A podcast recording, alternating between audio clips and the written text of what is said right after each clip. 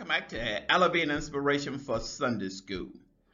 Hey, we're going to be a little different this day, today, because tomorrow is Easter. So, even though we're still in the prophet series, we're going to be looking at one particular prophet, Isaiah. So, let's get started. When you think about service, do you ever think about suffering service? So, in what context, if any, does service always include suffering? That's something to think about. You know, we're always talking about serving others, but what about the suffering aspect of that service? So, our lesson starts a conversation, a sudden conversation on the road to Emmaus. Now, we have two of Jesus' disciples. This is actually the third day uh, of the crucifixion. They're in a deep conversation, and all of a sudden, Jesus appears and start walking with him, but they do not recognize him. Now, what's interesting is Jesus asks the question, What has happened? Now, they, we're talking about current events, actually are surprised. You mean tell me you don't know what's going on? And they begin to explain about Jesus the Nazarene, how he was a man of God. He did outstanding work. He not only blessed God's people, but he blessed everyone. However, if you notice here, it says our priests and leaders betrayed him. They sentenced him to death. They crucified him. And I like this because their hope is diminished because they say here, we had our hopes up that he was the one he was the one that was going to deliver them from the Romans. Set up the nation again, like in the day of David. And notice here, now it is the third day, and his body is missing. His friends um, went there, and some of our friends went to the tomb. They check it out, and it was empty, and they are confused. They have lost hope. Now, notice what Jesus says here. He calls them old fools, slow or hard to believe all that the prophets have spoken. Ought not Christ to have suffered these things and then enter into his glory? And then what does Jesus do? He starts talking to them about all the way from the Moses to the prophets. Now realizing now, Moses that represents the first five books and then the prophets. And he expounded and he opened their understanding to the scriptures. And I want to use the word again. Now, one of the verses that I really think that he referenced was the book of Isaiah. Now, Isaiah is a prophet, so we are, we're in our prophet series. He prophesies the year King Uzziah passed away. Remember that scripture, I saw the Lord.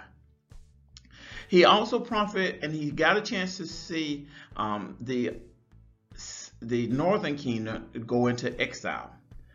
And in the 53rd chapter, he prophesies this. He says, Surely he hath borne our grief, carried our sorrows. Yet we did esteem him stricken, smitten of God, afflicted.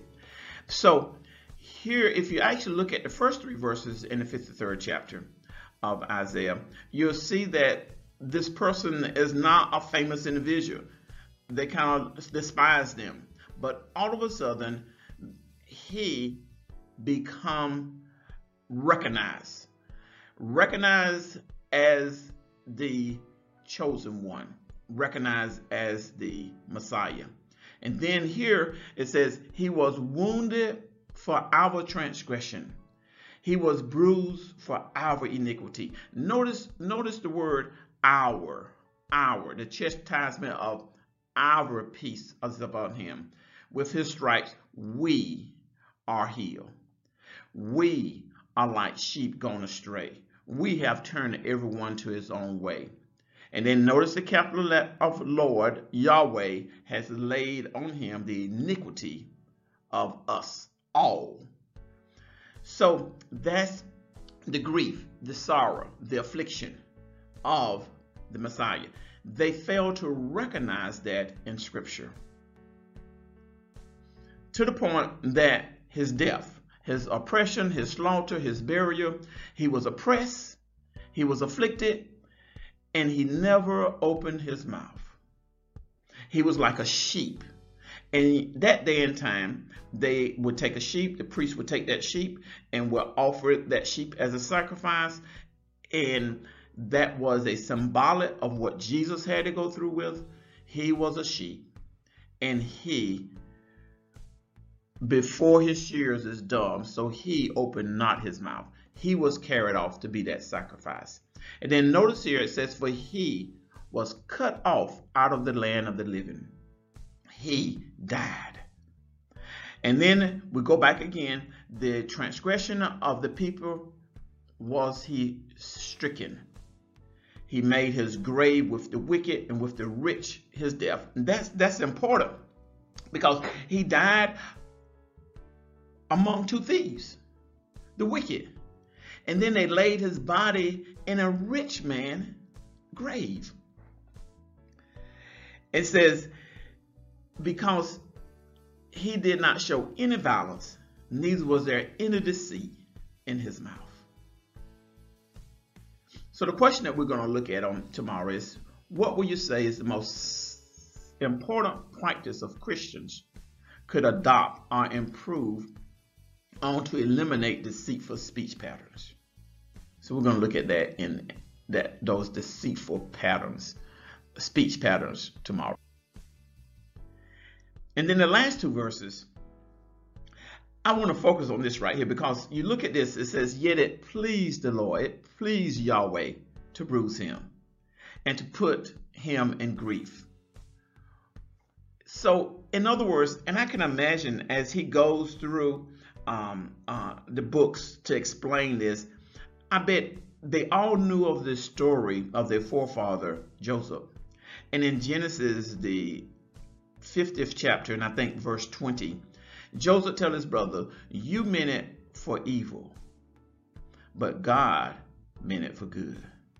You all had intent of doing evil to me by selling me into slavery. But look now, it worked out for the best because God meant it for good. Now I'm able to save you all from starvation.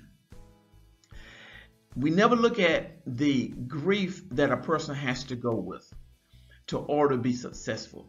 You know, what's interesting is the book of Job, which is the oldest book in the Bible. And in the book of Job, we see his suffering that he went through. And if you notice, it was laid on him from heaven because God questioned Satan, Have you tried my servant Job? So I can see here it says, Yet it pleased the Lord to bruise him. He put him to grief. When thou shalt make his soul an offering for sin, he shall see his seed. Now, we never look at it from a standpoint that because of what Jesus went through, I'm here today. We are here and we are able to reconnect to God. And we are able to prolong his days because this happened 2,000 years ago, and we are still talking about it today. The pleasure of the Lord shall prosper in his hand. And then we end with, He shall see of the travail of his soul and shall be satisfied by his knowledge. Shall my righteous servant justify many? Justify many. Because of what Jesus, can you imagine the multitude that have come to the Lord just because of what he did on the cross? That number, no man can number. So the question we're going to talk about is how will you answer a person who questioned the fairness of Jesus being punished for sins committed by others? Is there any fairness to that? Then we're going to dig a little bit deeper. So when you think about relinquishing the view for with many mountaintop experience, it can be difficult to return to a life below after leaving the magnificent scenery of Isaiah 53 behind. So if you think about Jesus left heaven and came to earth. For what reason? For us. So Jesus' death was not an accident or a random tragedy. It was the fulfillment of a divine rescue, a divine plan to rescue lost humans. So we're going to look at how will study of today's text results in changes to your thoughts, words, and action. Then we're going to dig a little bit deeper by looking at some verses in the New Testament. And I'd like to leave you with this thought to remember. Jesus makes both the prophecy of Scripture and our lives complete. Hey, our Zoom session is Sunday at 4 p.m. There's the meeting ID and the passcode. Hey, it doesn't last long. Um, come ready to answer those questions, and we're going to have a great discussion. And like I always say, see you in Sunday school.